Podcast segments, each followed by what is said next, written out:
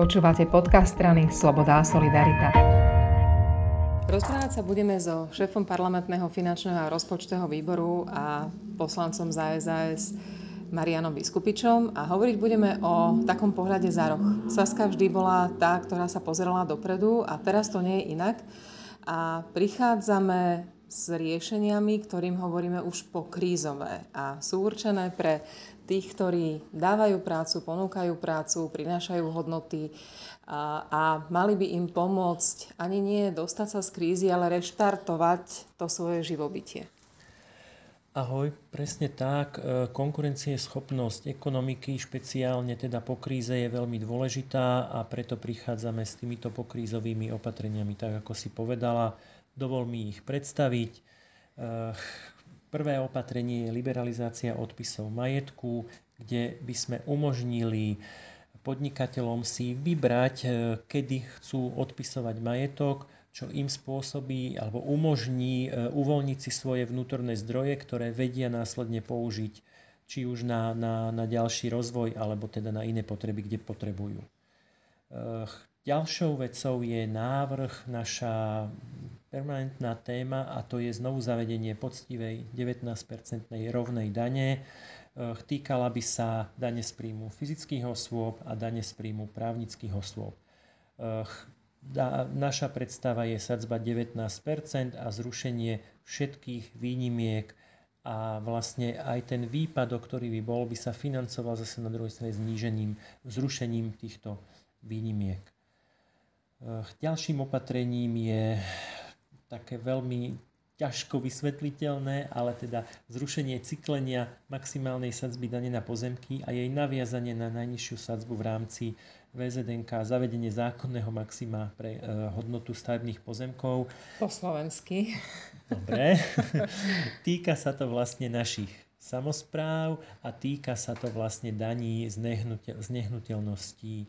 Dnes vlastne máme, samozrejme, máme nejakú základnú sadzbu dane z pozemkov, ktorú si obec vie svojim VZN meniť a na, na, na základe tohto vie potom ešte aj robiť ďalšie násobky. Čiže jednoducho povedané, v určitých prípadoch si obec vie e, sama e, svojvoľne určovať výšku dane a nájdu sa bohužiaľ aj na Slovensku starostovia, ktorí toto vyslovene zneužívajú.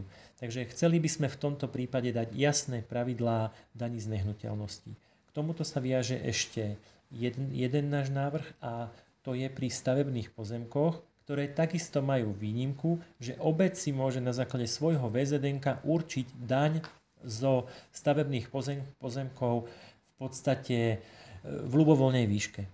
Toto nie je správne. Zdaňovanie má mať vždy svoje jasné pravidlá a nemá závisieť od svojvole nikoho. Ďalšie naše opatrenie sa týka minimálnej mzdy, ktorú by sme radi naviazali na 60% mediánu.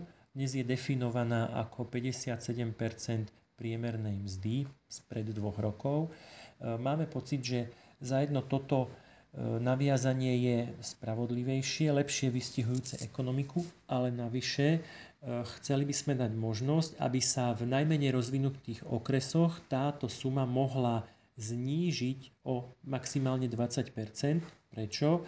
Je to akoby otvorenie dverí ľuďom, ktorí sú nezamestnateľní, majú nízku kvalifikáciu, majú nízke schopnosti. Proste tí, tí ľudia, ktorí majú veľký problém sa zamestnať, alebo opačne, firmy majú veľký problém ich zamestnať, pretože ich pridaná hodnota proste je nižšia ako mzda, minimálna mzda, ktorú, ktorú im zákon určuje. Takže toto je, toto je vec, ktorá by mohla práve v tých najťažších regio- najťažšie skúšaných regiónoch pomôcť. Pomôže to práve aj tým nezamestnaným, ale aj tým zamestnávateľom. To je úplne super. Tak poďme ďalej. Presne tak tejto súvislosti chceme teda ešte zrušiť úplne zbytočnú a byrokratickú kategóriu alebo kategórie ďalších tých minimálnych miest, ktoré sa aj tak vo finále nesledujú, nedodržujú. Je to akurát zbytočná byrokracia. Čiže tá minimálna mzda by bola len jedna kategória.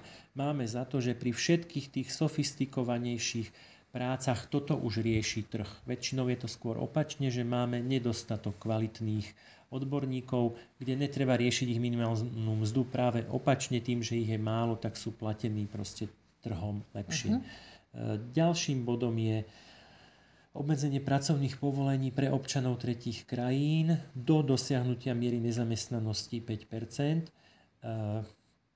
sa teda, mali by sa prestať vydávať pracovné povolenia občanom tretich krajín, samozrejme s výnimkou tých sofistikovaných a odborníkov, čiže tam by bol, tam by bol parameter, že môžeme zahraničného zamestnanca teda prijať s tým, že teda jeho mzda bude vyššia ako jeden násobok priemernej mzdy.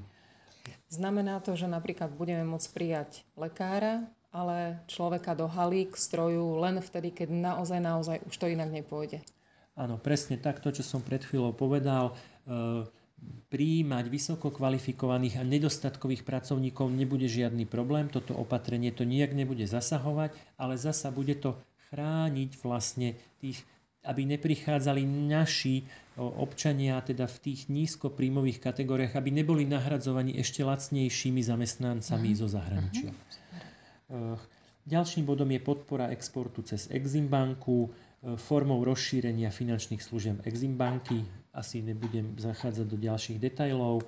E, ďalšia vec, ktorú aj cíti, cítia, myslím, naši, naši voliči, je obnova strategických priemyselných parkov. Už, S tým už sme začali. Presne tak. Už dnes pripravujeme dva priemyselné parky, nazvime to, že na kľúč. Jeden je v Rímavskej sobote, druhá v lokalite Valaliky.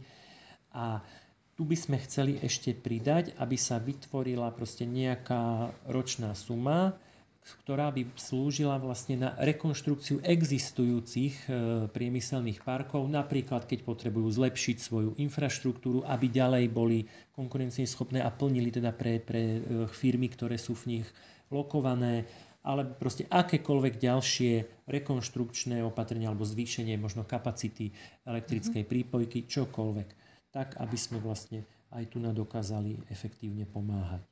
Ďalším bodom je aktívne využívanie modernizačného a environmentálneho fondu na podporu ekonomiky.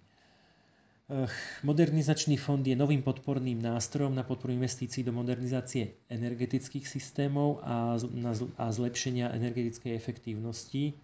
No a je potrebné vlastne, aby sa teda efektívne a zmysluplne využíval. Myslím, že ďalšie detaily zasa už netreba. netreba. Mm-hmm. Eh, možno ďaleko známejší je environmentálny fond, v ktorom je aj v súčasnosti naakumulovaných takmer 1 miliarda eur a je veľmi dôležité, aby proste tieto finančné prostriedky boli aktívne využívané na účely, na ktoré sú určené. Eh, ďalšia vec, ktorú cíti každý, každý stavebník, eh, je zjednodušenie a skrátenie stavebného konania. Aj keď prebiehajú, nazvime to, práce na na novom e, stavebnom zákone, zákone, ale to je stále beh na dlhú trať. Stále máme pocit, že v rámci teda pokrízových opatrení, v rámci takých tých okamžitých opatrení dáva zmysel, aby sa urobili opatrenia v aktuálnom stavebnom zákone, ktoré teda by zjednodušili a podporili investície a výstavbu, pretože je to kľúčový sektor s potenciálom vlastne, aby ťahal našu ekonomiku z krízy. Takže je tu viacero opatrení takých uh-huh. konkrétnych jednotlivých, ktoré mohli pomôcť. Spomeniem aspoň zrušenie poplatku za rozvoj, eh, odstránenie postupu, ktorý eh, umožňuje neúmerné predlžovanie konaní, alebo takisto stanovať priority pre projekty pozemkových úprav, pre strategické investície, líniové stavby, priemyselné parky a Čiže tak ďalej, umožniť tak ďalej. viacej výstavby jednoduchším spôsobom. Presne, mm-hmm. ako som povedal, stavebníctvo je jeden z kľúčových sektorov, ktorý vie našu ekonomiku, ekonomiku posunúť z krízy, navyše dáva zamestnanosť veľa ľuďom, aj veľa inak ťažko zamestnateľným ľuďom s tými proste najmenšími kvalifikáciami, čiže to je jedna z ciest, ako sa z krízy veľmi rýchlo vyhrabať. Ďalšou vecou je e, náš návrh výrazne znížiť poplatky e, z horeka sektoru za sozalita a zrušiť odmeny za predaj a dovoz nosičov. Tam ale budú tie peniaze chýbať, nie? Týmto organizáciám práve. Áno, samozrejme, ak nejaké peniaze proste chceme, aby sa dávalo menej, na druhej strane môžu chýbať, ale zasa pozerajme na tú realitu. Keď sa pozrieme na Nemecko, porovnateľný hotel na Slovensku, povedzme štvorhviezdičkový hotel s kapacitou 150 vizieb, ročne do týchto organizácií zaplatí cca 13 000 eur, v Rakúsku menej ako polovicu, 5200 eur, v v Nemecku ešte menej 4780 eur. Čiže... Nejde úplne o zrušenie, ale o zníženie tých poplatkov. Proste treba byť konkurencieschopný, treba byť racionálny, no asi je ťažko odôvodniteľné, aby vyspelé krajiny mali tie platby do porovnateľných organizácií proste ďaleko, ďaleko nižšie. No a samozrejme naše kilečko 2, je to veľká kopa konkrétnych opatrení, ktorými chceme znížiť reguláciu v spoločnostiach, znížiť administratívu, šetriť firmám finančné prostriedky. Stav je taký, že vlastne väčšina opatrení je rozpracovaných, prebieha o nich diskusia s príslušnými rezortami a teda hľadáme cesty, robíme všetko, aby sa čo najrychlejšie dali do praxe a pomohli rýchlejšej revitalizácii firiem. Pre našich poslucháčov si to treba predstaviť presne tak ako kilečko 1. Je to analogický materiál, ktorý teda bude vlastne rušiť ďalšie regulácie, tak ako som povedal. To je teda 12 opatrení a sú dosť rozkročené od e, stavieb cez poplatky do kultúrnych fondov pre rôznu administratívnu a byrokratickú záťaž, ktorá odpadne a pre rôzne záväzky bankové a tak. A teraz s týmito požiadavky pôjdeme za partnermi, ale vieme, že niektoré z nich nebudú prijaté hneď, alebo že o niektorých, o viacerých sa ešte budeme musieť rozprávať.